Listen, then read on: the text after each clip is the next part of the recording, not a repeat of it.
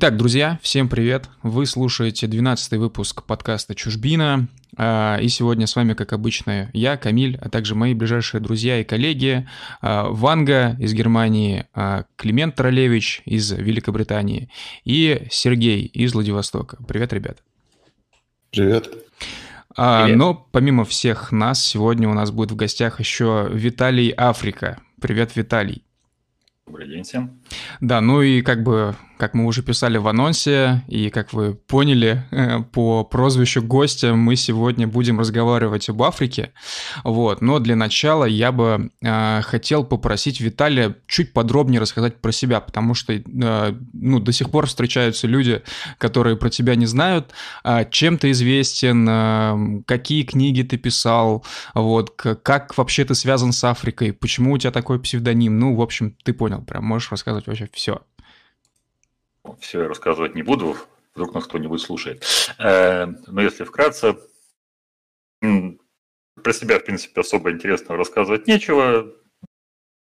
Из семьи военных, экономическое образование, по которому я не особо работал, работал больше по всяким профилологическим местам и сомнительным способом заработка.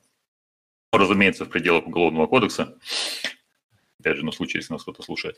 Э, Африка, потому что до войны на Донбассе, время которой я и получил широкую известность в узких кругах, я несколько лет жил в Африке, занимаясь там всякими разными вещами, пытаясь немного заработать. Ну и, соответственно, когда э, прибыл на Донбасс, там все выбирали себе позывные, я решил долго не думать и выбрал себе позывной Африка – как он с тех пор прилип. Соответственно, потом написал книгу про войну на Донбассе, называется «Записки террориста». И с тех пор началась моя широкая известность в узких кругах. Что еще сказать? Но... мне после этого понравилось. Я накатал еще несколько книжек, которые менее известны, но тоже есть. Слушай, ну а как ты вообще давно жил в Африке? А, ну и как долго? Три года. Три года. Понял. А что ты там Африке? делал? Да, что ты там делал? Где ты именно жил? Я жил в Южной Африке и mm-hmm. большую часть времени в Западной Африке. Работал, занимался всяким разным, там, от открытия букмекерской конторы до надзирания на золотых приисках за неграми, чтобы они самородки не тырили, до переводов допросов в местном МВЭПе тоже пару раз приходилось. Вот. В общем, руководил залом игровых автоматов и прочее, и прочее, и прочее. А это все какие годы? Нулевые? Нет, это начало десятых. Ну, вот а, до войны на Донбассе я, в принципе, туда из Африки прилетел. Ну, заездом в Москву. Ну. Интересно. Слушай, ну, э, вот говоря об Африке, а, я уже вот здесь до стрима еще говорил, я как-то в какой-то момент понял, что вы представляете, да, типа вот есть Европа, есть там Америка, там Южная, Северная и так далее, есть там Азия, но Африка это такой, это же, это действительно огромный регион, это, это, это, это континент, вот, в котором есть много разных стран, государств, каких-то союзов там невероятных, там живет огромное количество людей, а, где есть людей тысячи... Ли? Где э, есть тысячи каких-то городов, э, поселений и всего такого прочего. Но мы при этом об Африке фактически ничего не знаем. А, ты бы мог вот просто подробнее рассказать, жить в Африке вообще, ну, реально ли и комфортно ли там находиться в принципе? А возможно ли там вот такая обычная, не знаю, бытовая жизнь в понимании, ну, русского человека? То есть то, что там ты проснулся, сходил в магазин и так далее. Потому что yep. сейчас обыватель представляет жизнь в, в Африке как, знаешь, борьбу там с малярией, там какая-нибудь вечная война гражданская, еще что-то. Ну, ты понял, понял. Я понял. Ну, прежде всего, давайте определимся, скажем так, с э, объектом обсуждения. Э, как выглядит континент африканский, я надеюсь, все курсы географии помнят. Э, что тут надо понимать, что его север – это не Африка, ну, в моем понимании, во всяком случае. Это, все-таки часть Ближнего Востока. Я там тоже бывал, вот, но это не Африка. Африка начинается южнее Сахары. Э, где живут люди, скажем так. Да, что касается бытовых жизней, тут нужно различать ЮАР, ну и там Намибию, от всей остальной Африки. То есть в ЮАР можно замечательно жить нормальному белому человеку и заметно лучше, чем в России. Там есть цивилизация, там, да, можно встать, пойти в магазин. Ну, вероятность, что тебя ограбят по дороге несколько выше, но тем не менее. В принципе, белые в ЮАР живут лучше, чем белые в России. Поэтому у меня всегда вызывают очень большую иронию все эти сказочные планы там, по переселению буров или что-то такое. Во всей остальной Африке жить можно, ну, я же жил, и там не я один такой там живу, но надо понимать, что это будет дорого и некомфортно. То есть, по поводу дорого, многие почему-то считают, что Африка – это нищее, безблагодатное место, поэтому там все очень дешево. Это ошибка. Нищее, безблагодатное место, поэтому там все очень дорого. Вот. Ну вот, допустим, я жил во Фритауне, у меня средний поход в супермаркет это было 100 баксов. Ну, как бы нормально. Ну, ну, нормально, но на одного, ну, хорошо, не один с девушкой, тем не менее, как бы здесь я трачу заметно Нет. меньше. Э, вот. Э, ну, вот для примера, я когда-то еще в ЖЖ еще ЖЖ завел еще когда жил там, я просто сейчас свой старый пост открыл и просто для информации некоторые цены процитирую. Э, пост назывался об африканском ценообразовании. Вот пачка сосисок в скобках э, хороших датских свиных, неоднократно замороженных, размороженных. 450 рублей. Э, Причем я напоминаю, что это было еще в, один, в каком, в 13 году, и курс рубля тогда был совсем другим. Как бы я пересчитывал из долларов. То есть сейчас все это смело на 2 можно умножать. Литр молока плохого своего со сроком годности 3 года, 80 рублей. Банка Хайники ну, на 0,5, в супермаркете 50 рублей. Ну, вот. ну, это, в принципе, европейские цены. Ну, как бы. Ну, норвежские, ну, возможно, но... Ну, такие, ну, так, чуть, в, чуть повыше европейские, да, такой западный. А, ну, ну, ну, качество при этом совершенно не европейское, надо это понимать. А, а что, не в Москве, в Москве не такие цены? Нет. Я просто не был уже там три года. Нет, конечно. в Москве явно. В Москве нет, то совершенно. Цены намного но да. вопрос... Месяц интернета тогда... безлимитного, но хренового 256 килобит в секунду. 3900 рублей. Не, ну там с интернетом понятно, что будет Это жопа. уже вполне понятно. Да. Слушайте, а почему, а почему ты говоришь, что понятно, что а, там будет так... жопа? Почему понятно-то? Ну, слушай, там, там же нет ничего. Ну, там как бы есть негры, и негры и есть как бы часть экспатов, которая все это дело строит. А и... Все Серега, что, почему? Серега, все интернет очень дорогой. Виталий, смотри, я вот как-то читал, короче, на сайте ООН, да, а, значит, что-то быть там каким-то волонтером ООН, но при этом зарплатой. Значит, зарплата О, там... Быть волонтером ООН, как, какая прелесть. Я жил рядом с домом, где жили волонтеры ООН. И как? Э, да, там хорошая тетечка такая из Великобритании, начальница всех этих честных волонтеров, зарабатывала, если мне память не изменяет, 15 тысяч фунтов в месяц. 15 тысяч фунтов в месяц? Просто не, я... ну это как, как бы Ей там было это тяжело. Как боевые, да. получается? Ну, а... не знаю, они жили в комфортном доме там на берегу океана. Я Занимались тем, почему... что раздавали местным крестьянам рис, дабы отбить у них и без того невысокую тягу к труду. Большую часть, большая часть этого риса потом оказывалась на местном рынке. Ну, да. Я просто волонтеры. к чему начал про волонтеров ООН говорить. Когда я читал про них информацию и на сайте ООН, и в разных отзывах и так далее, там обещали зарплату типа 40 или 50 тысяч рублей. Вот. В связи с чем, когда ты начал рассказывать про цены, э, ценообразования в Африке, я очень сильно удивился. Я подумал, а как же тогда эти волонтеры там живут? Это первое. И второй момент, ты сказал, что в целом э, белые в Африке живут лучше, чем, э, ну, белые... Как Южные. в Южной Африке, да. да. Да, чем белые там в, в там, не знаю, в, ну, в Европе той же самой, как я понял с того. Я сказал, встречи. в Российской Федерации. А в Российской Федерации, да. Так, а чем лучше-то? Вот расскажи чуть подробнее в Российской Федерации. Ну, э, в чем конкретно это выражается? Практически во всем. Ну, даже исключая там достаточно субъективные политические моменты, да, относительно которых у всех свое мнение, по уровню зарплаты, что люди могут себе на эти зарплаты позволить, там их уровень жизни намного выше, чем у нас. Виталий, а можно, извините, а... нету ли здесь инжиниринга искусственного, то, что как бы ввиду Он... известных событий там нету просто белого рабочего класса, и по итогу там просто остались те, кто могут вести там middle class образ жизни? Ну, почему там нет белого рабочего класса? Там есть даже белые нищие, бомжи. И даже у них уровень жизни лучше в Йоханнесбурге, чем в Москве? Ну, чем у русских бомжей в Москве, ну да, думаю, лучше, там заметно теплее. И у рабочего класса? У рабочего класса, чем у рабочего класса в Москве?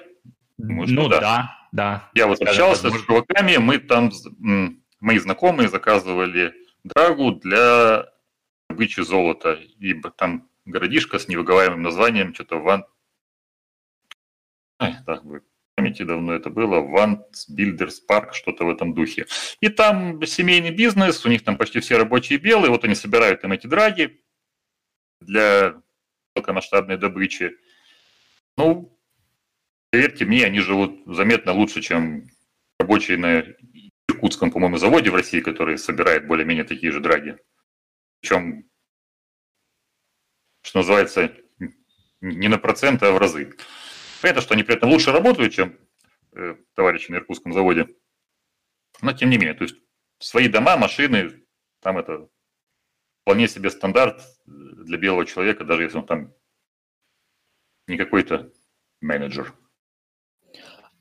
А ну, у меня вопрос... А, а, а, да, прошу да. прощения. А, да, у меня вопрос э, по поводу дороговизны. Насколько я помню, Фритаун, он в Сьерра-Леоне, и возникает вопрос, если так дорого в супермаркете, почему бы белому человеку не попытаться освоиться и не пойти на рынок? То есть есть опасность просто ноги оттуда не унести, э, не унести потому что белый, или отравиться какой-то непонятной их бурдой, или в чем вообще проблема? Нет проблемы. По этому поводу писал еще Адам Смит, 18 века. Соответственно, на большом рынке, где конкуренция высокая, стоит куча денег, там маржа маленькая, но люди вариваются за счет объемов. На таком рынке, как во Фритауне... Я, про, я, про, я про продуктовый рынок. Понимаю. На таком рынке, как на таком рынке, как во Фритауне, где денег мало, и, соответственно, остается за, за счет объема не, не выживешь, остается жить за, за счет цены, это просто объективные экономические законы. Поэтому просто нужно понимать, что 90, там, ну не 9, но 97% местного населения, они же не будут есть эти мороженые сосиски, которые тогда стоили 450 рублей, а сейчас, наверное, 900. Не едят там э, рис с косавой, большая часть которой им достается бесплатно и так далее. Вот. А те, та еда, которую будут есть люди, она дорого стоит, потому что на нее там по объему спрос маленький, а по стоимости, ну, те, с чьей стороны у нее есть спрос, те за нее все равно заплатят. Поэтому не стоит думать, что, знаете, что там все идиоты, и как бы, можно приехать туда там, с гениальной бизнес-идеей и быстренько нарубить денег. Там все это постепенно выкристаллизовывалось, естественным путем за десятки лет, и система, которая там существует, она удовлетворяет местным условиям. Я, просто почему на этом застряю внимание, что не стоит приезжать туда с гениальными идеями, потому что я там за ну, два года примерно жил в Сьерра-Леоне конкретно, с небольшими перерывами. Там видел ну, очень большое количество наших соотечественников, которые туда приезжают с каким-то объемом денег и с гениальными идеями о том, что вот они сейчас всех нагнут, потому что тут все тупые, не понимают, как надо. Ну, через некоторое время 100% этих соотечественников уезжали обратно, уже без денег. Возможно, какие-то идеи у них при этом оставались, не знаю.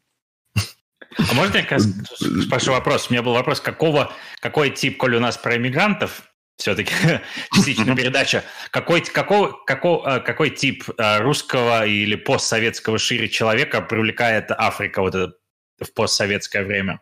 Вы, наверное, видели несколько, может быть, типажей?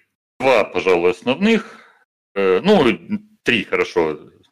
Самый такой старый еще советский времен – это миллионы иностранных студентов, э, которых можно встретить в самых неожиданных местах, то есть там где-то в провинциальном городе ты заходишь там, в магазин стройматериалов, которые тебе внезапно понадобились, видишь там за, за, за прилавком тетечку 50 с чем-то лет, которая из Воронежа и приехала в эту Сьерра-Леоне там 20 с лишним лет назад или 30 с лишним лет назад.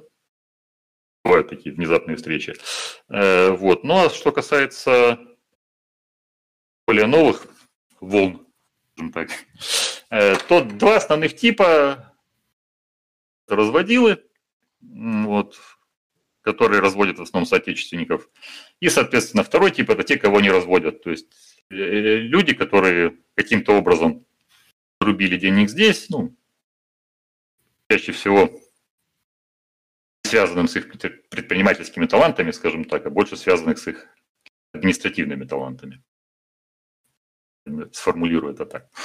Э, и после того, как они заработали денег здесь, их посещает какая-нибудь гениальная идея, да, что давайте мы будем добывать золото и алмазы. Вот почему-то при словах золото и алмазы, особенно при виде золота и алмазов, у людей соображение отключается напрочь. Не готовы сами тебе свои деньги. Вот, ну и там что там только не пытались завозить. Еду, рис, э, генераторы, просроченное пиво. Вот, кстати, с просроченным пивом единственный пример, который я видел, что он работает, да. Но он же должен, да, он же должен прокатить, по идее. Где-то, где-то, по-моему, в Самарской, что ли, области они, ну, просроченное пиво просто так в канализацию выливать нельзя, его нужно утилизировать. Вот, и где-то они его там покупали, даже не переклеивая наклейки, везли его в Сьерра-Леоне и там продавали, в основном Балтику девятку. Она там даже пользовалась популярностью, как ни странно знаю, кто пьет Балтику. Я думаю, просроченный вкус примерно. Но местные пили. Не знаю, я ее не пробовал ни просроченную, ни просроченную. Вот. Но это единственный, по-моему, удачный пример. Все остальное в итоге провалилось. Большинство приезжает с... либо планируют покупать за связку бананов, золота и алмаза и потом продавать их где-то в три дорого, либо добывать золото и алмазы и потом их где-то перепродавать. Ну, у тех, кто планирует покупать, у тех обычно сразу ничего не выходит, их там слабучивают, они уезжают без денег. Те, кто планирует добывать, их обычно разводят в течение какого-то продолжительного времени, потому что их же нужно доить, правильно? Или планируют что-то добывать, у них есть деньги. Вот. Ну, в итоге, конечно, тоже из них все деньги выдаивают и не уезжают. Ну, я помню в твоей книжке, э, которая про Африку, там были какие-то такие, то ли узбеки, то ли что, которые потом чебуречную хотели открыть. Мне интересно, они открыли? Хотели, да. Нет, они ее не открыли, они протратили все инвесторские полимеры, вот, потом куда-то пропали. Не знаю, что с ними случилось, надеюсь, ничего хорошего. Э, вот, ну, кстати, да, просто я добавлю, что Виталий написал две книжки вообще шикарные про Африку, э, которые, естественно, полностью выдуманные, и там персонажи, естественно, Совершенно, все да. нереальные. С реальностью абсолютно случайно. Абсолютно. А, и, и тут я как раз хотел бы озвучить вот то, что связано с книжкой. Нам прислали донат. Э, пользователь Савана Сабраум прислал 200 рублей и пишет следующее. Виталь, что телефон не берешь? Чеченцы пропали. Перечитал захлеб все две книги, особенно а, по второй надо определенно блокбастер снимать. Вопрос. Есть ли хотя бы доля правды из второй части This is Africa? Нет, конечно, все ложь. Ну и вообще, там же не только, да? запишите, товарищ майор. У, у Виталия еще есть цикл э, такого фэнтези. Ну, блин, короче, он очень клевый писатель. На Я самом деле, знаю. что, что касается фактуры, по те, то большая часть э, истории там э, реальные, ну, художественной обработки, конечно, но тем не менее, там не во всех из них я участвовал непосредственно, про некоторые просто знаю, знаком с теми, кто в них участвовал. История с алмазом и трупами тоже вполне реальна. Ну, естественно, я к ней не имел никакого отношения. Вот. Э, понятно, что трупов было меньше. Это, кстати, даже в газетах где-то про нее писали. Э, трупов было, по-моему, всего три или четыре. Алмаз в итоге пропал. Там был замешан предыдущий... Он уже сменился даже через предыдущего консула России в Сьерра-Леоне. Кого-то они там зарезали, кого-то задушили. В общем, все такое. Поэтому, как я сказал, какая-то фактура есть под всем, что там написано, но в художественной обработке.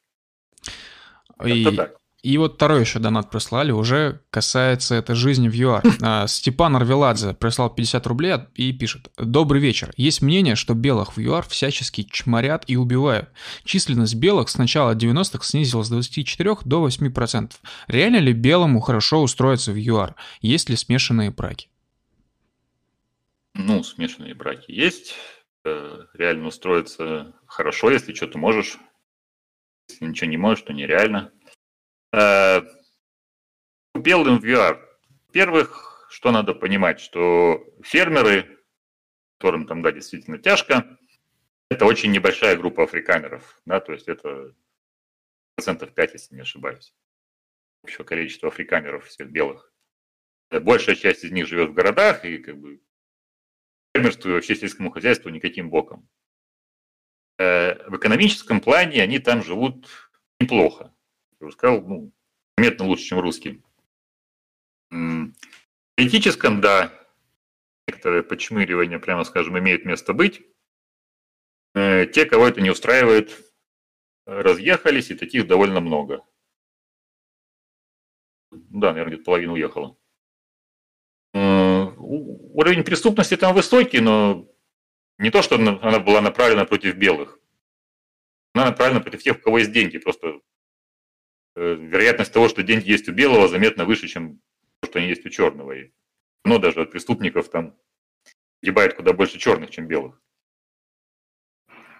Вот как-то так. Там есть, конечно, некие сумасшедшие политические движения, вроде этих Economic Freedom Fighters, какая-то такая же фауна, которые э, в своей программе ставят целью устроить из ЮАР второе Зимбабве.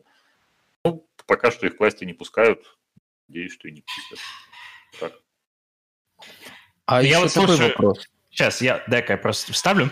Я слушаю там одного эм, южноафриканского проповедника, э, Питер Хаммонд его зовут.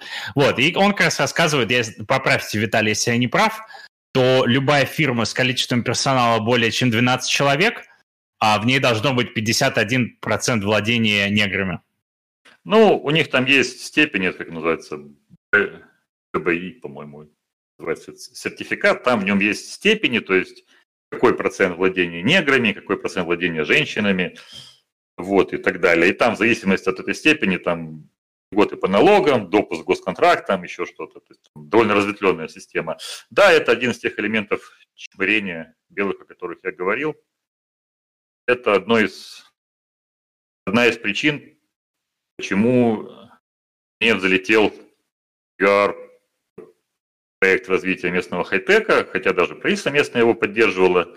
Изначально у них там были некие успехи, в частности в IT, вот на рубеже где-то нулевых. Вот, ну, понятно, что как бы, никому не хочется, чтобы какой-то баклажан сидел над тобой начальником, даже это носит довольно условный характер, но нет. Вот поэтому в данном случае я не, не испытываю оптимизма по поводу перспектив ЮАР, могу сразу сказать, то есть понятно, что они потихоньку движутся вниз, и с учетом того, кто там во власти, каких иных вариантов здесь просто нет. Не будут двигаться вниз. Но и никакого там ужас-ужас PR нет, надо это понимать и воспринимать всерьез все эти преувеличения в интернете. То есть, ну, я спокойно гулял по улицам, никто меня не трогал, было нормально. Ну, да, высокая преступность, ну, башка есть, как бы, и по сторонам, все будет хорошо. А насколько вообще, ну, если ты приехал, вот просто представим ситуацию, э, я думаю, что это довольно популярная ситуация среди приезжих белых, которые там, особенно туристы всякие. Вот э, вы приехали в ЮАР, а, ну и, допустим, хотите ну, поразвлечься, скажем так. Насколько вам стоит опасаться СПИДа? Ну, стоит, там много. есть средства защиты. В целом, VR, конечно, это совщина, но по поводу прекрасного пола, э, как бы коренной прекрасный пол там, мой вкус, по крайней мере, весьма непрекрасен. Э, большая его часть. Есть, конечно, исключения, но да. Э, красный пол там белого и шоколадного цвета, он там есть весьма симпатичный, но вряд ли будет интересоваться туристами. Но тем, кто хочет поразвлечься именно в этом плане, тем нужно ехать в западную или восточную. А я бы хотел свои 5 копеек ставить э, для слушателей. Э, просто дело в том, что во многих областях, куда пришли белые даже уже в середине 19 века, во время Великого Трека, еще никаких негров не было, поэтому кто там коренной, а кто пришел, еще большой вопрос. По большому счету и те, и другие там, пришли. И про, там были том, кайсаны. Пришел. Скажем так, там были кайсаны изначально, это коренное население не только ЮАР, но и всей, скажем так, Африки южнее экватора. Кайсаны – это ну, некоторые ученые выделяют как подвид черной расы, некоторые выделяют в отдельную расу. И, насколько я знаю, считается, что это самое древнее сообщество на Земле. Они не очень похожи на обычных негров, они маленькие, морщенные, с огромными жопами, э, со щелкающими языками, то есть они реально разговаривают так. Вот это они что-то говорят таким образом. Э, Соответственно, когда ЮАР заселялась, банту племена двигались с севера, они начали движение раньше, чем белые, но до мыса Доброй Надежды они дойти не успели. Соответственно, белые двигались, высадились на мысе Доброй Надежды, двигались с юга на север. Банту, ну, мужчин они у кайсанов в основном перебили, смешались с женщинами, поэтому, хотя допустим, в Танзании живут банту, да, и в ЮАР живут банту, но выглядят они довольно по-разному. Когда к ним немного привыкнешь, начинаешь видеть разницу, и возвращаясь к вопросу о прекрасности и непрекрасности прекрасного пола, вот там, где они смешались с кайсанами, там прекрасность у них сильно понижена. Ну, опять же, на мой взгляд. Окей, okay, спасибо. И еще, опять же, отвечая слушателю на вопрос про возможность хорошо устроиться в ЮАР, я там не был, но два самых известных южноафриканца белых – это Илон Маск и Шарли Стерон. Ну, поправьте меня, если есть кто-то известнее. И оба они стали известны все-таки и успешны не в Южной Африке. Поэтому, скорее всего, если ты какой-то весь из себя крутой и талантливый, то ты просто переедешь э, в крупную англоязычную страну не потому, что негры угнетают даже, а просто потому, что ну, в крупной стране проще состояться. Точно так же, как Макс Корж, например, он все-таки большую часть денег делает в России, а не в Белоруссии. А кто такой Макс Корж? Это тоже известный выходец из Южной Африки. Но ты забыл сказать про Нила Бломкомпа, режиссера, режиссера, который сам из ЮАРа. И, насколько мне известно, кажется, все свои культовые фильмы он снимал тоже в ЮАР. Ну, при этом, конечно, сейчас живет не в ЮАР. Вот, но район номер 9, э, робот по имени Чапи, э, что там еще, какой-то третий фильм, Элизиум, это все снято в ЮАРе. Окей, okay. ну... с, с этим согласен. Он, ну, наверное, третий самый... Ну как, Можно... по имени его никто не знает, но... Ну, еще же есть Ди Антвуд, да? Ну, это вот эти да, двое да. фриков из, из Йоханнесбурга. Да, да. Я причем, когда только их для себя открыл, я нашел, типа, очень странным их диалект, на котором они вообще, в принципе, разговаривают. Ну, даже не диалект, а какой-то вот акцент. Это африканец. Да, потом я уже узнал, что, оказывается, я открыл для себя целый мир. А у меня вопрос как раз а, к Виталию. А за ваши вот четыре года не, У меня просто стало впечатление, вот я, я работаю в международной компании, я просто смотрю, кто работает в Африке, у меня сказалось подозрение, что, скажем, вот я видел, что во французской Африке часто туда направляются люди, и у них там быстро растет карьера. Другое дело, что они там застревают, потому что ты, конечно, можешь вырасти в большого начальника в Африке, но потом тебя на ну, то есть тебя, скажем, с менеджерской должности ставят туда, там, старш-менеджером, там, ты становишься директором, обратно тебя никто не ждет там сильно, потому что твой опыт там не сильно релевантен. Иногда я встречал редкие там русские имена, тоже там среди топ-менеджеров какой-нибудь там а на Нигерии. Вот вы не видели, э, или, не знаю, вот для России, для российских компаний, есть ли Африка такой трамплин, может быть, а, может быть Африка таким трамплином для, для карьеры а, я не, вот не про ЮАР, а, наверное, вот про Черную Африку. Или у нас там просто нету, нету бизнеса, поэтому и а, людей русских практически нету. Ну, какой-то бизнес есть. То есть тоже с Хералеона, допустим, был офис Роснефти, который ни хрена не делал, но тем не менее он там был в Гвинее, там алюминиевые какие-то конторы были. Вот. Ну, в целом, в целом, поскольку у нас особо нет бизнеса в России, какого-то активного, такого зубастого и голодного, то естественно, что его особо нет и в Африке. Поэтому что тут говорить? Не знаю. Чтобы что-то а вот было там, нужно сначала, чтобы что-то было здесь. Ну, логично. ну, да. здесь Кстати, прямо скажем... вопрос, связанный с этим. Все-таки я знаю двух э, русских людей, которые более-менее удались в а знающие люди знают, чем он занимался. И второй, я не знаю, насколько он удался, но, по крайней мере, по его словам, Мавроди в неделю эту финансовую пирамиду, и якобы с большим успехом. Возникает вопрос, есть там вообще заняться, кроме как быть ЧВК-контрабандистом или пирамидщиком? Есть, конечно. Есть. Там живет почти миллиард человек. А, соответственно, это хоть и бедный, но большой рынок. Э, я видел людей, которые там э, пытались э, компанию сотовой связи создавать, их потом посадили, и они купали паспорта и бежали через границу, но тем не менее. В, в Нигерии общался с людьми, которые поставляли трубы, какое-то оборудование для нефтедобычи. Ну, Африка вот, это большой рынок, он бедный, но ну, большой. большой. Да, поэтому делать там есть что. Другой вопрос, что он очень специфический. И, опять же, понимаете, есть разные стратегии у разных там стран и общин по проникновению в Африку. Допустим, у ливанцев она одна.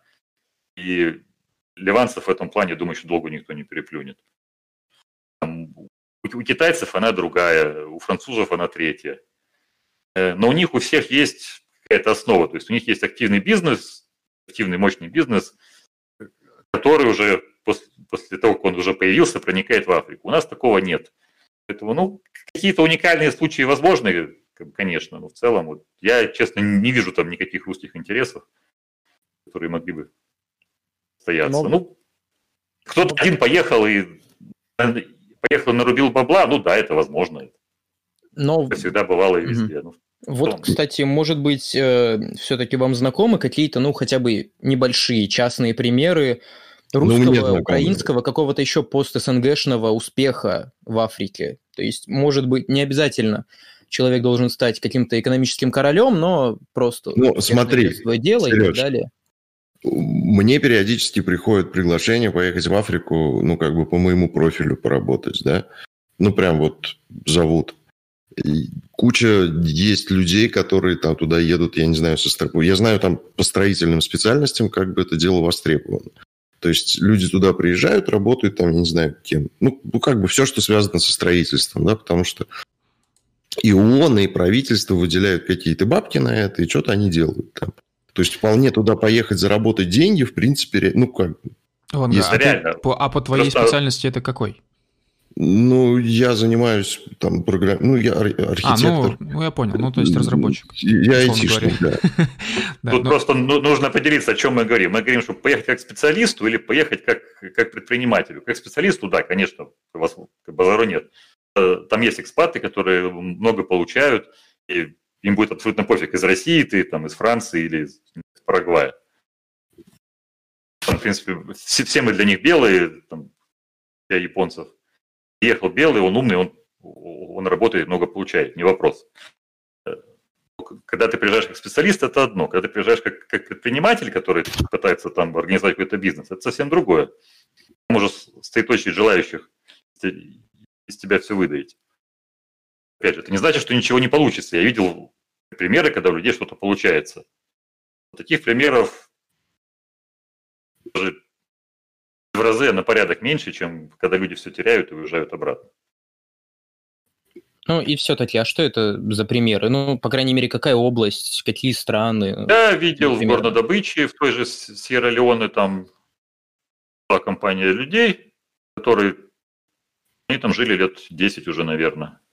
Поначалу они потеряли много денег, но источник финансирования их, видимо, был, и потихоньку вросли, в местные реалии, и они добывали золото, вполне себе жили. Это один пример. Потом, ну вот, вот опять же, я приводил пример в Нигерии чуваков, которые вставляли трубы трубопроводов, тоже они там давно жили и неплохо себя чувствовали. В общем-то, Просроченное пиво. Примеры найти можно всегда. Просроченное пиво, ну, это скорее уже по разряду афробизнеса. Знаете, у нас там говорили, а, афробизнес – это не бизнес и би-бизнес. Вот. Поэтому я как бы так для себя в голове разделяю а, обычный бизнес и афробизнес. Вот. Большая часть тех, кто там живет, это они занимаются афробизнесом. Окей. Okay. Спасибо. И еще тогда есть такой стереотип, э, что если белый человек хоть сколько-нибудь успешный или хотя бы просто белый, то ему, в принципе, практически везде в Западной Африке, кроме, может быть, каких-нибудь посольских кварталов, необходимо жить за трехметровым забором, ходить э, с отрядом автоматчиков, чтобы его не украли. Насколько вообще этот стереотип верен и вообще, насколько безопасно белому человеку там находиться, не... Тут, конечно, не веря, ну, по крайней мере, в тех краях, где я бывал. Я думаю, что, возможно, он верен во времена каких-то беспорядков и гражданских войн. Не знаю, буду фантазировать на эту тему. Но я вот, что в Акре, там, что в Накре, что во Фритауне, что в Монровии, спокойно гулял по улицам, заходил в бары для местных, пил с ними пиво этих автоматчиков, то есть там ездил на местном такси. Ни разу у меня не возникало никаких проблем криминального характера за все это время. А вот, кстати, на такси сильно цены для вас выше, чем для местных? Э, ну, если они видят, что ты только что приехал, ну да, они, конечно, могут задрать. А так, нет, почему такие же? Как бы, когда он видит, что ты понимаешь, что, что ты понимаешь, какие цены, и что ты уже здесь долго живешь, ну, нет, почему они для, для меня должны быть выше? Ну, просто у меня, например, знакомая жила в Индии лет 5-6 в детстве, и она рассказывала, что даже э, когда уже три года она там жила в одном городе, ее многие продавцы знали на рынке, все равно для нее в 2-3 раза цены были выше, и они просто принципиально отказывались их снижать до цен для местных. Ну, не знаю, что-то. Я, я, правда, в Индии был совсем чуть-чуть, но я, я, я, я специально пошел на жемчужный рынок в Лярабаде немного тренировать свой скилл в торговле и нормально скидывали там для, для меня до местного уровня. Но ну, я перед этим погуглил, какие на самом деле цены. Нам Это пришло еще два доната. Видимо, кто как общается. От, от пользователя Степана Арвеладзе, вот, по 50 рублей. Я сейчас э, друг за другом сейчас зачитаю. Вот. А, смотрел ли гость фильм про ЮАР без чести с Джоном Малковичем? Действительно ли там такой беспредел происходит, как показано в фильме? Это первый вопрос. Второй не смотрел, вопрос. Ничего не могу сказать. А, ну хорошо. Второй вопрос. Отличаются ли страны, бывшие французские колонии и английские колонии друг от друга? Большое влияние Франции в настоящий момент на свои колонии? Это вопрос. Большое ли в смысле? Уважают ли французов в Африке? А, э, страны отличаются, я согласен, да. Э, отличаются. Во-первых, почему-то, даже если это соседние страны, и там живут те же самые племена, почему-то во французских заметно лучше с едой. Ну, в смысле, с кухней. Не знаю, с чем это связано, хотя можно догадаться. По поводу уважения, я, ну, опять же, там, не буду выдавать себя за великого эксперта и социолога, но я так заметил, что в целом французов недолюбливают в бывших колониях и не особо их уважают. К англичанам отношение более уважительное, э, вот как-то так. Ну и французские колонии как-то более подачные, что ли. А хотел спросить, я вот работая с Африкой, мне э, с несколькими странами, я нашел вот тех из э, нигерийцев такими самыми какими-то бойкими, Не знаю, может быть, просто это люди. Есть, есть такое, не, не, есть такое, это все знают. Сложилось такое впечатление, а вот, а, у них... соответственно, стран, страна также выделяется, может быть, если, если там были... Э, у меня сложилось впечатление, что это самое э, успешное, возможно, возможно, потому что, опять же, из-за ресурсов, а страна Черной Африки или минимум британской, бывшей британской Африки, э, не считая ЮАР. Ну, не знаю, я был только в Лагосе, не могу сказать, что много катался по неделе. Был только в Лагосе. Насчет успешности, честно говоря, меня гложут сомнения, потому что она проявляется. Что у них много нефти, mm. ну, да, молодцы. Э, но в остальном особого развития инфраструктуры нет. Ну, понятно, что эффект масштаба имеет место быть, да. Их там сейчас миллионов двести, что ли. Большая экономика в Африке, но по поводу того, что это самое успешное. Не знаю, та же Гана мне показалась какой-то более стабильной. Так, выбирая между Лагосом и Ягу, вот если бы мне представили ствол башки и сказали, так, чувак, ты будешь жить остаток жизни или в Лагосе, или в Акре, я бы выбрал Акру. Там как-то, мне кажется, постабильнее. Вот. Так, тогда как раз вопрос, а какой, да, где бы вы выбрали бы жить в Африке, если бы ставили перед выбором а, Гану я бы в Кейптауне, конечно, выбрал. Ой, не-не, без ЮАР, без ЮАР, разумеется.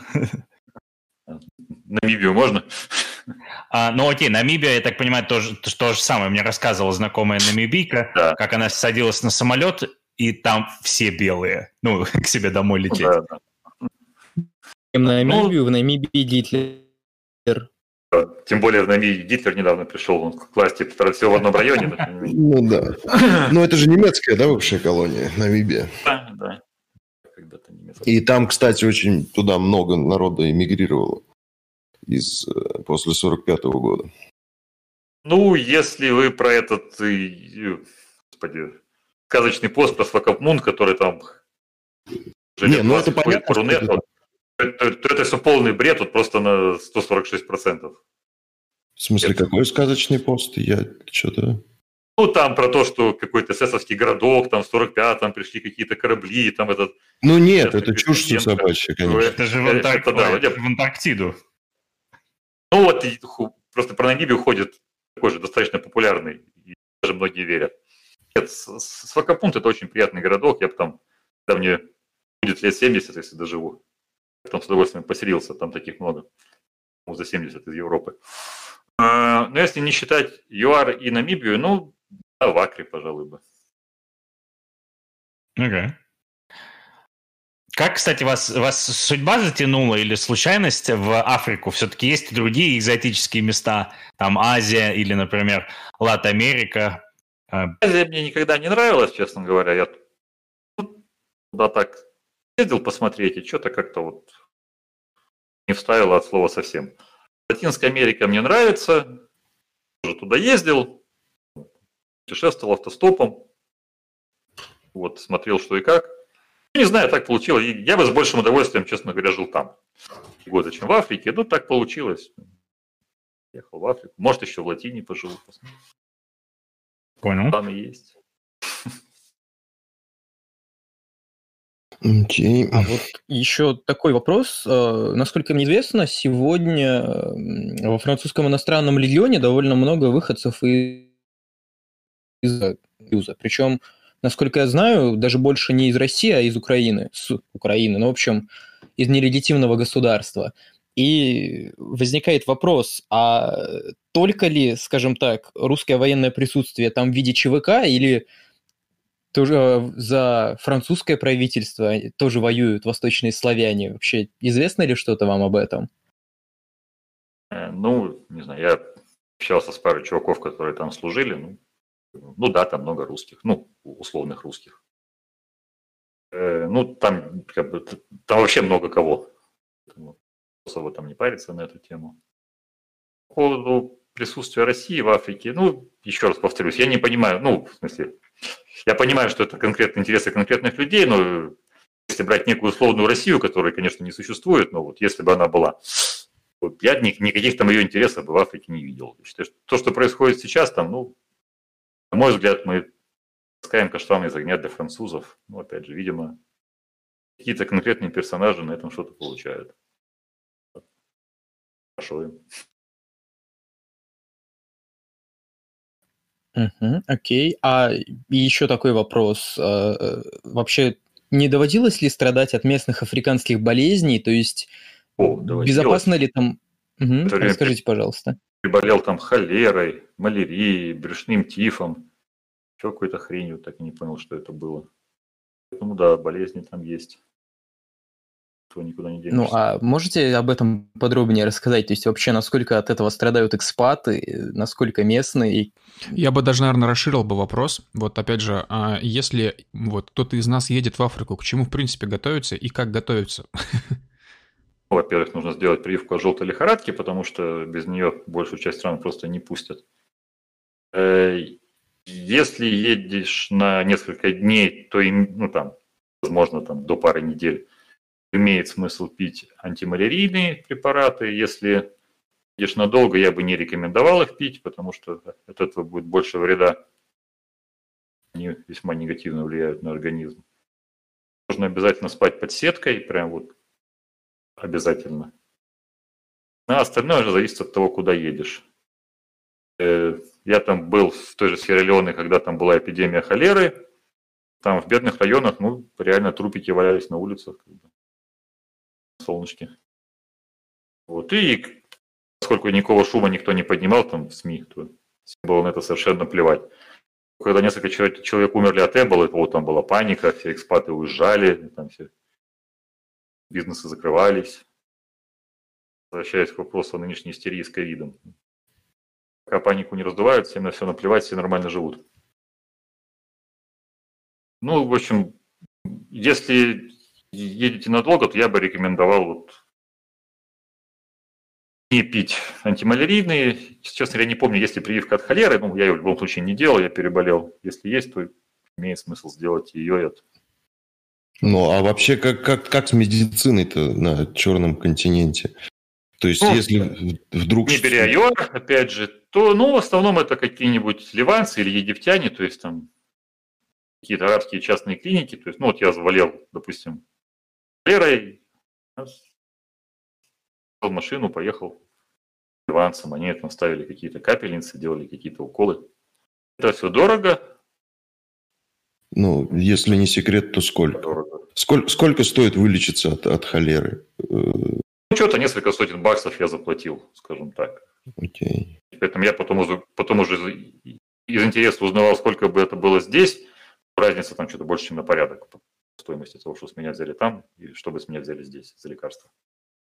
В России дешевле, да? Да, да. Там это все дорого. Но опять же, а потому что целом... как бы, ну, то, что местные болеют, ну, ему до этого особо дела нет. Болеют, болеют. У, у них рождаемость высокая, uh поэтому они всегда новых нарожают. А кто не, не местный, как бы, они же хотят выздороветь, скорее всего, поэтому они деньги заплатят ну да, логично. А вообще, насколько я знаю, холерой заражаются в первую очередь, ну, в воде живут э, в стоячей э, возбудители холеры. Например, у нас в районе Астрахани природный очаг. И вообще, какую воду можно пить в Африке? То есть нужно ли постоянно вот эти хлорные таблетки использовать, как американцы во Вьетнаме? Как вообще болезни вот именно на повседневный быт белого человека влияют? Влияют ли как-то сильно? Или или ну, просто появился и как бы, ну, я понял, я понял. Воду я пил бутылированную. Ну, несколько раз приходилось эту, которую привозили. То есть, ну, вот, да, допустим, говоря за Фритаун, да, э, там в основном вода привозная. То есть, вот я снимал дом, у меня стоял там пятикубовый бак, раз в неделю привозили воду, заливали этот бак, я использовал там для каких-то бытовых надобностей. Ну, раз по запарке выпил и умер. Вот так в основном для питья и готовки я использовал утилированную воду. Опять же, учитывая, что разливают ее там же на месте, ну, качество никто не поручится, ну, по крайней мере, какая-то какой-то психологический комфорт, что ты пьешь воду из бутылки, есть. Ну, то есть, да. В общем, фирмы-то же... Никаких сверхъестественных, никаких сверхъестественных э, процедур по дезинфекции лично я не использовал, и никто из моих знакомых тоже. Ну, руки перед едой помыл, уже хорошо. Okay. Давайте вернемся, может быть, к теме опять все-таки, да, русских или постсоветских в Африке. А, есть что-то, были какие-то, не знаю, экзотические, то есть я понял, вы сказали, есть авантюристы, есть, соответственно, те, кто приезжает работать в корпорации, скорее всего, западные, потому что русских нету. Что-то есть забавное, то есть, я не знаю, может быть, какие-нибудь там миссия... неомиссионеры, не знаю, из постсоветских земель. Что-то что такое есть? видел. Э, ну, забавно, допустим, видел чувака, который живет там уже 20 лет без паспорта. Обзавелся местный мадам, там у него уже детей штук 5 бегает. Вот. Он еще уехал туда с советским паспортом там, в начале 90-х. Где-то у него там потом он просрочился. И, и уже непонятно, чем он гражданин толком. Блин. Соответственно, ни, никто ему новый паспорт не даст, он обитает там. Опять же, занимается разводом приезжающих соотечественников на бабки. Mm-hmm. Это, там все этим занимаются. Э, ну, не все, но очень многие. А вот, пожалуй, не, не совсем в тему, но достаточно забавный момент. Эм, летаю я аэропорт Акры. Летаю, что-то у меня рейс задержался, у меня должен был быть стыковочный рейс, он задержался поехал в гостиницу. В гостинице спускаюсь в ресторанный дворик возле бассейна. Слышу, как кто-то говорит на русском языке. Смотрю, сидит чувак, кто-то там говорит по сотовому на русском. Понятно. Завязалась беседа. Как я потом выяснил, оказывается, этот чувак сидит там постоянно. Ну, потому что это дорогой отель поблизости от аэропорта, то есть, ну, большая часть приезжающих останавливается сначала там. То есть он специально ждет, пока кто-то пройдет, слышит, что говорят по-русски, завяжется разговор, он выясняет, зачем человек прилетел, и затем начинает его разводить. То есть у них там целая организация, есть связи в местных органах власти, они там могут оказать какое-то содействие, что на самом деле могут, при желании, и потом они постепенно под эту дудку все больше, больше денег. В итоге потом товарищ с очередной, ехавший с деньгами и очередной гениальной идеей, приезжает со своей идеей обратно, но уже без денег. это к тому, что какой поток приезжающих деньгами. То есть вот даже для этих кидал получается экономически выгодно держать человека, который просто сидит в отеле и постоянно при виде, при виде каждого нового белого начинает говорить по телефону по-русски. А какая какую цифра у вас есть? Ну, то есть, или, то, ну, может быть, не знаю, может быть, в день, что получается, ожидается, что несколько будет таких человек с деньгами? Нет, это каждый день они рассчитывают. Ну, и понятно там. Ну, я думаю, что даже если один появится, то окупится его там. Я извиняюсь, мне тут звонят, звонят по телефону, я на одну минуту отключусь. Хорошо. Okay. Сереж, Нет, а ну... может ты, ты нам пока расскажешь историческое, потому что ты, кажется, занимался профессионально или по учебе, эм, прису... кажется, комментарным в Африке, то есть довольно интересная тема.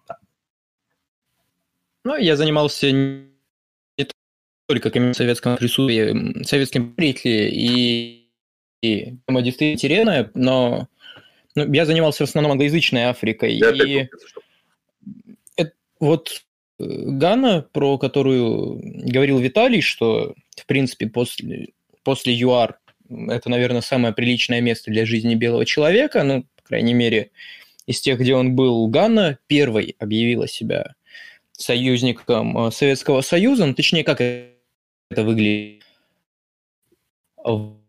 Независимость первая вообще из колоний, э, она была английской колонией, и тогдашний министром, стал президентом, а он первым делом побежал просить денег у американцев, просто потому что он учился в Америке, говорил по-английски, ну, понятно. Но американцы предложили ему вместо какой финансовой помощи губозакаточную машинку, у него был грандиозный проект. Это любят еще чего-то. Американцы, по-моему, это уже Кеннеди. То есть это 60-й год, э, да, это 60-й год, о, они сказали, что нет, нас не поймут избиратели, мы так много денег даже в кредит дать не можем, вы их все равно не вернете, это какая-то авантюра экономическая. Но он обиделся на американцев и тут же вспомнил, что в университете любил читать дедушку Маркса. У него даже одна из книг, э, собственно, самая, наверное, его такая крупная и действительно интересная тому, кто э, интересуется Африкой, э, называется она «Неоколониализм как высшая стадия империализма», по-моему, так. В общем, это отсылка к работе Ленина, которая называлась «Империализм как высшая стадия капитализма». Это любой человек, учился в университете еще в Советском Союзе, сразу, наверное, э, услышав заголовок, почувствовал что-то родное в душе. А, так вот, Грума сразу вспомнил, что он любил э, читать дедушку Маркса в университете, побежал э, к советским дуракам. Советские дураки денег дали, тем более, что им это было интересно в первую очередь с имиджевой точки зрения, же сразу стало. Во-вторых, как плацдарм, потому что на тот момент еще деколонизация не закончилась, и можно будет легко разрушать всякие соседние режимы. Ну, в общем, денег они дали. Не помню, построили эту плотину или нет, но был такой очень веселый эпизод. В общем, а, на момент, когда Анкрума пришел к власти, Гана была самой процветающей, наверное, вообще страной в Африке, ну, после ЮАР страной, ну, колонией. Ну, в общем, вы поняли. Она была главным мировым производителем какао-бобов, которые тогда довольно дорого стоили. Э, на 57 год у нее были приличные уровень образования населения, у нее были приличные даже золотовалютные резервы, страшно сказать. И, в общем, когда Анкрума ушел, когда его убрали в 64-м, по-моему, в общем, Гана стала нищей, то есть буквально там за 7, может быть, за 9 лет. Э, почему? Вот, например, э, советские дураки дали денег на то, чтобы построить самый современный, по последнему слову техники, завод по производству консервированного манго. Э, завод построили, и только когда его построили, обнаружилось, что в той местности, где этот завод построили, манго не растет, хотя все как бы планировалось изначально экономически так, что вот, мол, у нас тут будут манговые рощи, только собрали, тут же на завод, буквально пешком отнесли и так далее.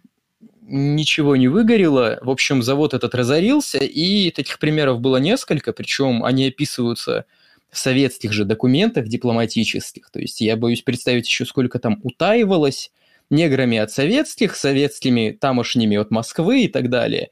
В общем, качество советских инвестиций в Африку, оно было специфическим. И, как я понимаю, Виталий вернулся, поэтому как раз такой вопрос. Помнят ли вообще, ну, есть ли какое-то отношение у африканских аборигенов э, к русским, к Советскому Союзу, какая-то там ностальгия, может быть, э, часто встречали тех, кто говорит по-русски, потому что учился в СССР.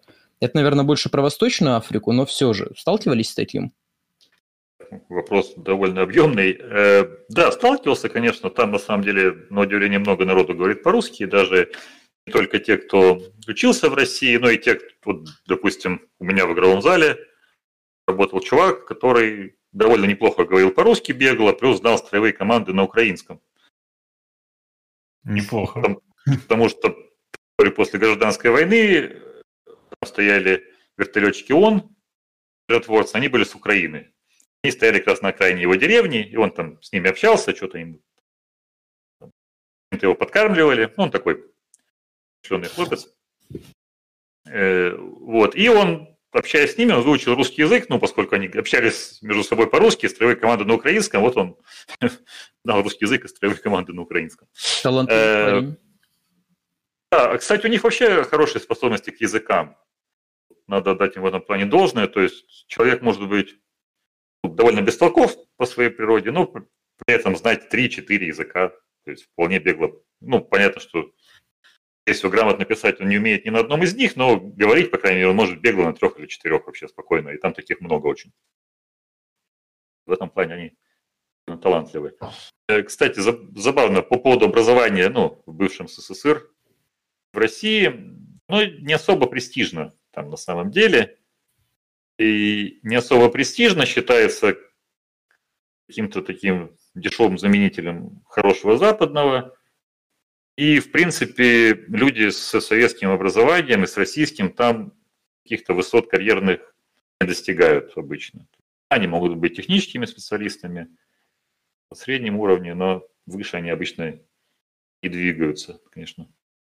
Можно гадать, почему это так, но это уже, наверное, выходит за сегодняшнего стрима. Э, по поводу отношения, ну, большая часть, понятно, вообще с трудом себе представляет, где мы находимся и кто мы такие.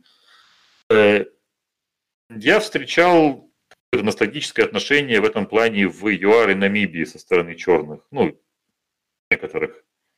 Да, понял, что вот, да, был такой СССР, там помогал бороться со страшным апартеидом. Да, было такое. Сейчас большая часть, особенно тех, кто помоложе, они больше уже воспринимают нас в русле западной пропаганды, то, что какая-то агрессивная Россия, которая там ну, про Украину мало кто знает, но там убивает мусульман в Сирии в таком духе. Если кто-то интересуется, то воспринимают нас больше так. Ну, в, в целом, ну, там, соответственно, допустим, Сьерра-Леоне там с девушкой из местных, такая весьма умная, и вот когда была Олимпиада в Сочи, в каком году, году была, в 14 по-моему, да? И... Ну да, да. Да, да, в 14 Вот она все удивлялась, ее знакомые удивлялись, такие там достаточно образованные. Олимпиаду в России, типа, so lame, the whole country. То есть, то они воспринимают как что-то такое серое, непонятное, лучше не связываться и что-то, вот, знаете, такое где-то конец магистральной дороги прогресса, скажу так. Ну, кстати, заб... конечно, все не очень радует, но такова жизнь. Забавно, что произошло выравнивание отношения к Африке. То есть, мне кажется, и они нас стали воспринимать как просто еще одних белых расистов. Но и здесь их тоже стали, больше перестали воспринимать, а ну, как там бедных негров, которых надо жалеть. Но они-то нас воспринимают столько, сколько это, очередных белых расистов, сколько, ну да, понятно, что белых расистов, но каких-то вот неполноценных по сравнению с классическими. То есть, ну, что-то такое там бедное, бедное, непонятное, с там, смешным диктатором во главе. В общем. Нам отправили еще один донат. Пользователь с ником S пробел S отправил 50 рублей и пишет. Расскажите, пожалуйста, подробнее о том, почему буры не поедут в Россию. Были планы пригласить их в Ставрополье. Они не сумасшедшие, зачем? от этого. От негра, от негра с мачете-то они отобьются от... Э, там эту судью замечательную на Х звали из Краснодарского края? Х-х. Ну, я понял, да, Забыл. о ком речь идет примерно. Ну, то есть, правильно ли я понимаю, что... Вот, как бы, а от такой не отобьешься. Ну, Халикова да. или Хохлова, что-то такое. Да, да, да, да. То есть я правильно понимаю, что камень преткновения это частная собственность? Да, ну, конечно. И налоги, наверное, еще. Ну, так далеко даже знаю, заходит ли Я не могу сказать, что предпринимал по этому поводу там какие-то широкомасштабные социсследования, но с парой чуваков из числа буров за, за кружкой пива общался, и вот, нет, говорит, ну что, говорит, с, с ума сошли, что ли, у нас да-да-да. Мы на прошлом стриме а, да. разговаривали с э, специалистом по русским сектам, вот, и по русским религиозным организациям, вот, и зашла речь о его встрече с, э, со староверами в Южной, э, в Южной Америке, и он сказал такую фразу, он говорит, ребят, ну, не думайте, что они глупые, они все прекрасно понимают, все прекрасно видят. Если они едут в Россию, значит, это финансово им выгодно. Если им перестанет это быть финансово выгодно, то они уедут из России. Вот, то есть мне это примерно напоминает историю с бурами, вот, которые тоже как бы не глупые. Вот. Но буры не знают русского языка. Хотя, если вспомнить, что о них писал Марк Твен, э, в общем, Марк Твен о бурах отзывался, мягко говоря, не очень хорошо. Вот представьте они специфические. Себе... Надо а, понимать, представь... они, они реально очень специфические люди, с ними не очень, не очень легко общаться. Да, не очень трудолюбивые, они честные, если не дали слово, не выполнят. Общаться с ними, блин, может быть тяжело. А в каком плане Даже... тяжело? Что именно тяжело? Ну, это трудно довольно объяснить. Они такие очень упертые. Ты ему объясняешь, слушай, давай сделаем вот так, так и так. Нет, Спрашиваю, почему? Нет, мы так не будем делать. Ну смотри, вот нам нужно сделать вот это. Ну, там, я там, возвращаясь к этой истории с, с драгой, которую мы у них заказывали. Нам нужно получить драгу, смотри, у нас такие спецификации, давай сделаем вот так, вот так и вот так. Мы сделаем вот так. Блин, ну зачем? Это же глупо. Нет, мы сделаем вот так. И это как бы у них у всех. То есть вот у них есть какая-то своя картинка мира в голове, и они живут в соответствии с ней. Там, и совершенно не испытывают ни малейшего желания ее менять. Я не говорю, что это плохо, но, но это так вот у них. Это буры? Работает, и поэтому с ней может быть тяжело. Да, да, это вот. Ну, то есть это не Ну, и это англичане. Я понимаю, это всем африканцам. Давайте отдельно, котлеты отдельно, да? Э, принципе, в ЮАР белая община делится на две основные группы. Это англоязычные и африкамеры, так? То есть это две разные общины, совершенно разные люди, очень разные. Внутри африканеров уже есть непосредственно вот буры, которые крестьяне, фермеры, да, их там меньшинство. Ну и есть большинство, большинство городское. То есть в бурах, вот которые именно фермеры, в них просто это наиболее концентрированно выражено все. Ну, а городских уже там в какой-то меньшей степени. Угу. А, а, а белые англоязычные, они похожи на... Ну, то есть такие же англичане просто провинциальные? Ну, по, больш... по большому счету, да, они такие более либеральные, кстати, по... сколько я знаю, они э, в больших количествах уезжают из ЮАР. Они такие более-менее стандартные англосаксы. Ну, с какой-то спецификой, понятно. Но... У- уезжают из ЮАР? Не менее. А, да. Ну, смотрите, а, ну, то есть, как бы все, все заварили, и, ну, что-то тут не нравится. Поедем. Ну, да, они же там в массе своей особо поддерживали апартеид. Окей, а я все-таки вернусь к своим баранам. Мне очень интересно. Советский Союз, он присутствовал чуть ли не в половине стран э, Африки, даже физически. То есть э, был контингент э, в Мозамбике, в Анголе, в Эфиопии были какие-то военные инструкторы. Часто ли вам доводилось встречать каких-то людей, которые вот еще с той поры имели какой-то африканский опыт, тогда э, что-то подобное, и благодаря Аф... этому как-то... В Африке ни разу. В России пару раз встречал. Mm-hmm. Можно я добавлю? Игорь Иванович Сечин, он вообще-то служил в Мозамбике. Да, да. И мне кажется, он не единственный. То есть, он мне кажется, не в Мозамбике, он в, в Анголе. Виктор, в Анголе. Так. Виктор Бут, кстати, то ли в Анголе, то ли в Мозамбике. Э, я вот была про Сечина и в, и в Мозамбике, и в Анголе. Но там же весь этот контингент, он периодически туда-сюда мотался, да? Ну, то есть вот это время как раз конец 60-х, 70-е года. Это же прям вот самая движуха у них была. И потом еще Афганистан все это дело сверху заполировал. Через золото и слоновьих, слоновьих бивней и алмазов закончили Герычем. Ну да. Ну, по сути, да. Ну, просто у меня как бы часть, некоторые из моих э, знакомых тоже были и там, и там и там. Вот, то есть... Потом кто-то, не будем называть фамилии, внезапно поехал начальником резидентуры в Люксембург. Это бывает, бывает. Да, такое бывает. А, Кстати, так я спрошу про тоже. А, ну, с оружием понятно, там с, с рынком оружия в Африке на, на него есть спрос, и а вот с наркотиками там есть какой-то рынок и присутствует ли там, не знаю, идет ли оттуда что-то в Россию Конечно, или... Там есть очень, ну, в Россию вряд ли, это логистически не имеет особого смысла. Угу. Там очень большой рынок, особенно в Западной Африке, потому что через нее идет транзит. Идет транзит из Латинской Америки через Западную Африку в Европу. Там, mm да, там там очень большой транзит, то есть там и самолеты везут, и корабли, и там достаточно серьезная мафия, представители всякой разной мафии там живут. Да, тоже с парой из них пиво пил. А, вот. То есть, да, там это такой солидный бизнес. Он не особо затрагивает местных, потому что, ну, понятно, спрос там способный велик, местные там что-то курят, какую-то свою местную дурь. В основном это все работает на транзит. А русские как-то, условная русская, постсоветская мафия как-то там присутствует, или это слишком далеко для нее, и поэтому они там отсутствуют? В плане наркоты я не знаю, не встречал никаких упоминаний.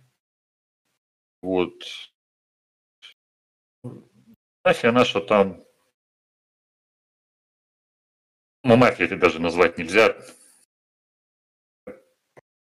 Пытались там что-то в сколько я знаю, чеченцы делать в конце 90-х. Э, но их там что-то быстренько всех съели. И закрепились там. Ну, видимо, особо и не пытались.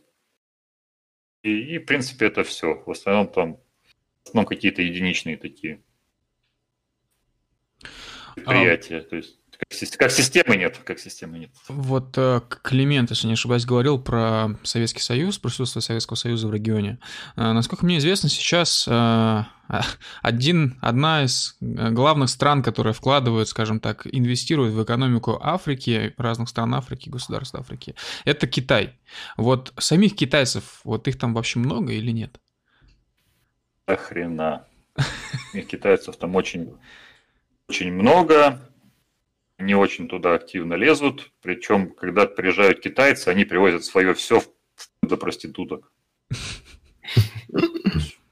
Поэтому местные их не любят весьма, потому что, понятно, местным от этого никакого профита, ну, там, исключением чиновников, получивших взятку, это же проходит как саранча. Угу. Вот. Поэтому у них такая стратегия, что. Не знаю, насколько она выгодна, но раз они этим занимаются, видимо это выхлоп есть. Ну, для местных от этого никакой пользы, я говорю, потому что китайцы все свое. Вообще все.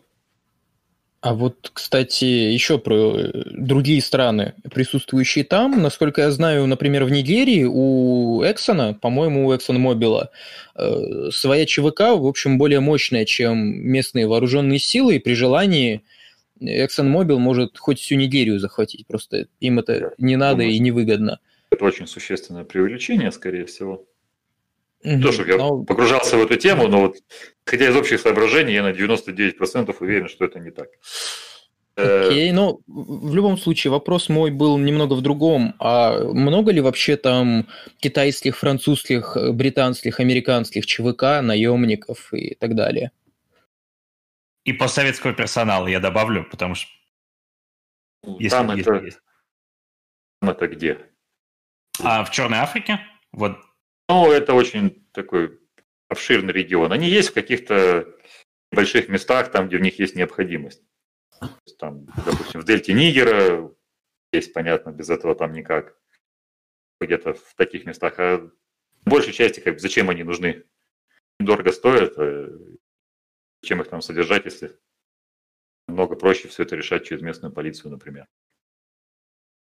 Поэтому это просто а, не ну имеет, да, имеет экономического смысла. Да. Ну да, а местная полиция раз в 10 дешевле, если не больше. Думаю, что больше. Mm, ну, скажем, ну, видимо, это отличается от, скажем, какого-нибудь Ближнего Востока, где я думаю, что в каком-нибудь Ираке какая-нибудь компания там а Не, ну Ирак это понятно, но Ирак все-таки это страна после гражданской войны, до сих пор не закончившаяся. До войны там же такого не было было, поэтому... Ну, Ирак, он меньше, чем Африка. Сокращается. А, ну, понятно, тем не менее, в Ливии до войны тоже такого не было. Как бы сейчас есть, да, там ЧВК никуда не денешься. В Нигерии ЧВК есть, да. Потому что, опять же, там Дельта Нигера, куча этих полубанд, там, партизанских отрядов, полупиратов, полу не пойми кого. Там без этого никак. И в Лагосе там, да, богатые люди ездят с охраной, потому что в случае киднеппинга чисто и так далее. Ну, там, где это имеет смысл, да, там есть ЧВКшники, специалисты и так далее. Но нужно понимать, что это все весьма недешевая штука, и смысл ее держать есть далеко не везде. Просто очень далеко не везде. В большинстве случаев намного проще там платить 500 баксов в месяц местному начальнику полиции, и будет хорошо.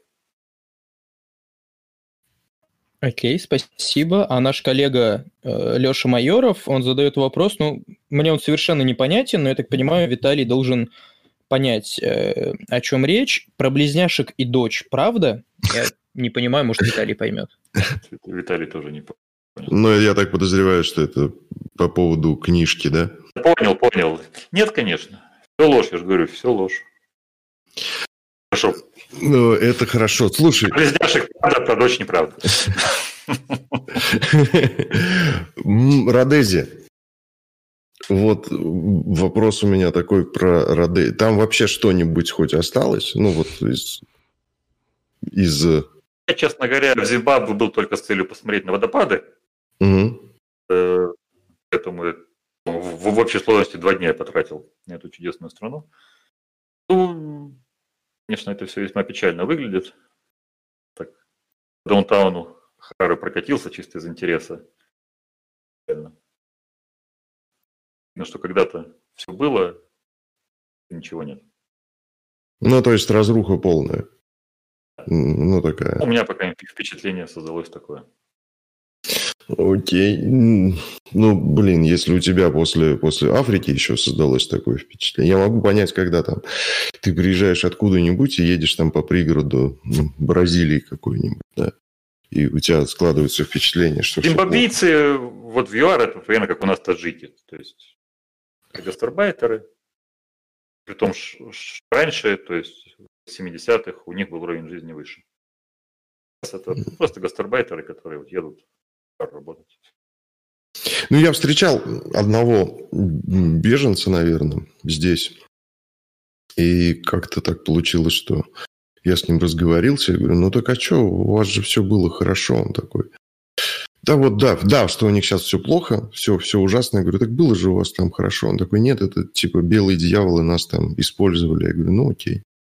Ну, то есть люди непрошибаемые, они до сих пор считают, что как бы Гнетали, заставляли, заставляли мыть руки. Да-да, На, носить, носить штаны, мыть руки. Расизм, расизм. Ну, знаешь, если честно, с ними можно согласиться. Вот представь, что а, палест... палестинцы победили. То есть они освободили свою землю от захватчиков и стали жить хуже. Ну, честно тебе могу сказать, мне, допустим, вот на, на Палестину и вот все вот это вот рядом, я мне тебе... вообще нет, я пример тебе как приведу. Вот забавный момент по поводу палестинцев, что, ну, я не ручаюсь за достоверность этих сведений, но, насколько я знаю, у меня там знакомый, знакомый в Израиле есть, э, в том числе и с Равом я одним израильским общался, они как бы, да, они вот всем сердцем за, за незалежную Палестину, але щось вони не дуже хочуть в нее переезжать. То есть вот они, у, них, у него как бы израильский паспорт есть, он, да, он всем, всей душой ненавидит оккупантов, но он не хочет, чтобы Израиль стал Палестиной. Потому что его устраивает израильская зарплата, а не палестинская. Ну, понятно. понятно, что такие не все, но, насколько я знаю, у большинства там вот как-то по большей части вот такой подход к этому делу. Ну, так я, я думаю, так слышал, по крайней мере. Не могу ручаться за что это так, но я так слышу. Так, ну, мы же не знаем, как, как точнее, я, я не знаю, но я не удивлюсь, если, скажем, эм, черный родезиец был рад своей жизни в 70-х в Родезии, это, а потом его просто накачали пропагандой. То есть там, ну, слушайте, мы же знаем... Может быть, может быть, да. Мы же знаем же украинцев, которые, как бы, у которых объективно упал уровень жизни, но которые все равно будут там говорить, как они там стали свободнее. Ну, мне кажется. Я понимаю. Тоже еще нужно помнить, что в Родезии-то апартеида не было, в отличие от ЮАР. Ну да. Там, там. это все регулировалось за, за счет имущественного ценза в основном, поэтому там богатый и образованный черный вполне мог в парламенте заседать с белыми и так далее. И, собственно, насколько я читал, в, в, в армии Родезии черных было не меньше, чем белых, минимум, а то и больше. Потому что им тоже не, не очень хотелось, чтобы у них начали строить социализм. А я, кстати, еще помню, что ну, не дальше, чем 10 лет назад в какой-то из стран Южной Африки, не, собственно, в ЮАР, но где-то вот в том регионе, может, Ботсвана, может, Замбия, я сейчас пытаюсь нагуглить, но не могу найти. В общем, премьер-министром э, то ли избрали, то ли назначили белого человека, при том, что страна с черным большинством, но видимо, то ли сделали какие-то выводы исторические из ошибок, то ли еще что-то, но белый человек в черной стране был премьер-министром. Это такой фан-факт. Как-то я сопил. Как-то я такое не слышал. Ну вот сейчас вот, вот Гитлер, которого мы заслужили. Тоже вот. Слушайте, говоря о Родезии, о том, что упал уровень жизни, э, когда, ну, скажем так, Родезии не стало, и вообще много кого не стало, в том числе инвестиций западных. Вот э, мы в анонсе, ну, написали такое загадочное слово «ваканда». Э, ну, это, понятное дело, выдуманное государство африканское из вселенной Марвел, которое там с невероятным просто образом жизни, и это, естественно, государство ну, типа, только черных и только для черных, вот, э, насколько мне известно, в комиксах это тоже так же обставлялось. Так вот, а вообще, возможно ли надеяться, что в ближайшие хотя бы 100 лет в Африке, ну ладно, не 100, слишком далеко, в ближайшие 30 или 50 лет в Африке появится хотя бы какое-нибудь черное государство, которое будет с хорошим, относительно высоким уровнем жизни? И что вообще, в принципе, для этого нужно? Я думаю, что старик Уотсон запрещает такое развитие событий. Мне кажется, что Ваканда это писалось не про Африку, а это писалось про Южные Штаты США со столицей там в Атланте. Вот там будет Ваканда.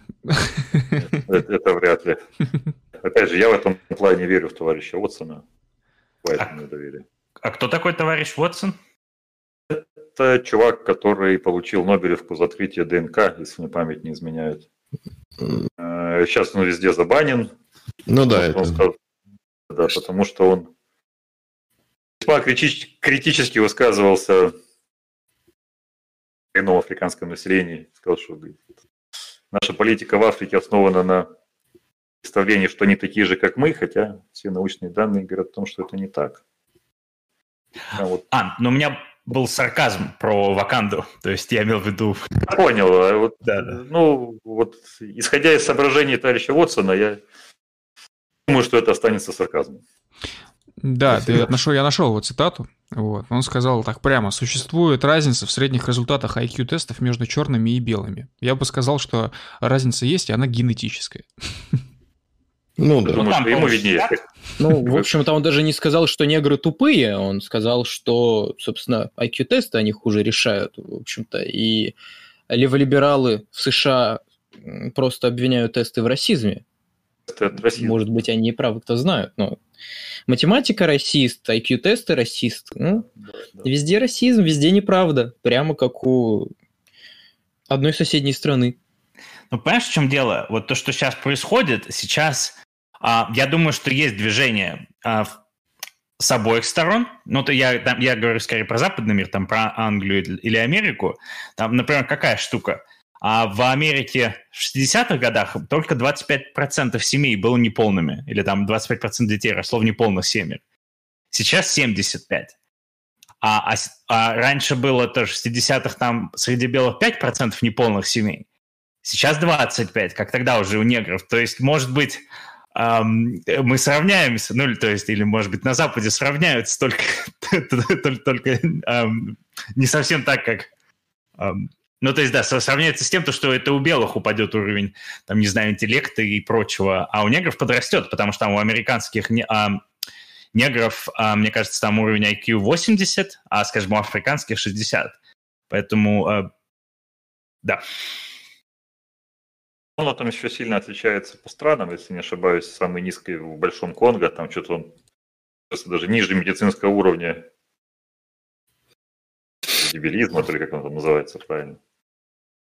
Это расисты придумали. Все. Да, это придумали расисты, понятно, но поскольку я, поскольку, к счастью, я расист, я могу не заморачиваться. Поэтому... Не, не, не, одоб, не одобряем, на всякий случай не одобряем. А у нас в чате... Сам себя не одобряю, ну что поделать. Вот. А у нас в чате э, поступил вопрос, ну, еще около часа назад, как книжки называются и где их купить. В связи с чем предлагаю перейти к нашему постоянному блоку, любимому блоку Климента. Вообще, что читать? В первую очередь, э, прорекламируйте ваши книги, иначе это сделают за вас Ванга или солдаты НАТО. Пусть это сделают солдаты НАТО. всегда, всегда мечтал об этом. Э, так, у меня вышло в общей сложности пять книжек бумаги. Одна из них это записки террориста, э, которую, наверное, все, кому это интересно, уже прочитали, а кто не прочитал, тому не интересно. Это про войну на Донбассе. Э, потом вышла у меня книжка про Африку, называется ТИА. Я вот даже могу тут в чате скинуть ссылочку.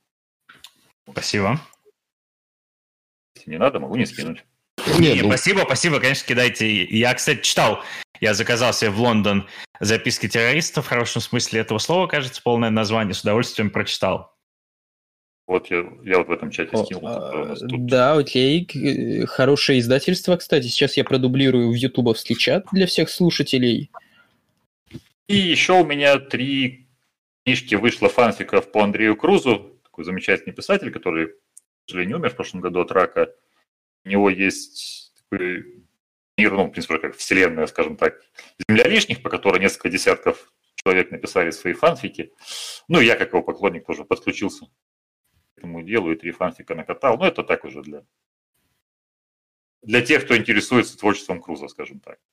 Кто нет, ну, тем, наверное, будет. Ну, скиньте, а мы тогда посмотрим. Я честно говоря, не знаю писателя, про которого говорить, придется гуглить. Ну, на самом деле, вполне годно, то есть все, все, все читабельно, все, все прикольно. Я, я как человек, который... Честно говоря, даже не знаю, куда их скинуть, они, по-моему, везде закончились. А, это на лабиринте вроде были еще. Окей, а еще у вас есть ЖЖ. Собственно... У меня есть ЖЖ, в котором я вываливаю на неосторожных посетителей размышлизмы скорее для разминки мозгов. Кому интересно, читают. Мне интересно, не читают. Слушай, а ЖЖ вообще... И какой, она... у вас там, какой у вас там логин в ЖЖ? КСЛ. Для слушателей. Да, угу, спасибо. Да. Слушай, Виталий, а как вообще а, ЖЖ, он в 2020 году, он жив или мертв? Мне ЖЖ нравится. Вот я, честно говоря, не понимаю, почему люди оттуда уходят. Вот это, возможно, я уже просто старпер. Он, по-моему, это просто идеальная социальная площадка. Мне кроме него ничего больше не надо. Я в какой-то момент задумался, э, сколько же на самом деле материала из ЖЖ ценного, ну по-настоящему ценного, и что же случится с интернетом, как только ЖЖ закроется. Я вот просто не представляю, то есть это огромные пласты просто знаний, они исчезнут. Это так. Ну, поэтому надо что уходить. Телеграм. Да, куда уходить? Телеграм. Телеграм. Телеграм у меня тоже есть, но это не то, там сколько нет обратной связи, там дурацкая система с написанием постов этих, там нельзя толком ставить ссылки, картинки, не знаю, вот есть ЖЖ. Это просто чудесно. Ну, кстати, я не понимаю, обратная связь, Обратная связь недавно появилась в виде комментариев, но я, например, у себя провел голосование в своем канале. Люди там больше двух третей проголосовали за то, чтобы не вводить комментарии, что это будет колхоз и все такое. Но вообще, ну, да, я ну, согласен. В Телеграме оно как-то неудобно это проблема. сделано функционально даже. Ну, в Телеграме, да, все-таки Телеграм остается мессенджером вот до конца, и это сложно да. назвать, типа, прям такой блок платформы именно в контексте ЖЖ, потому что ЖЖ все-таки другое немножко. Можете считать меня старпером, но мне нравится ЖЖ. Ну, как, а как, еще? Как, как старого... Да, Говори, говори. Нет, я хотел спросить по поводу Виктора Ивановича. Стрелкова? Да. В чем вопрос? Как, ну, насколько я знаю, вы общаетесь, и вы, ну, если не, не в К-25, то, ну, как-то вот вы, вы общаетесь.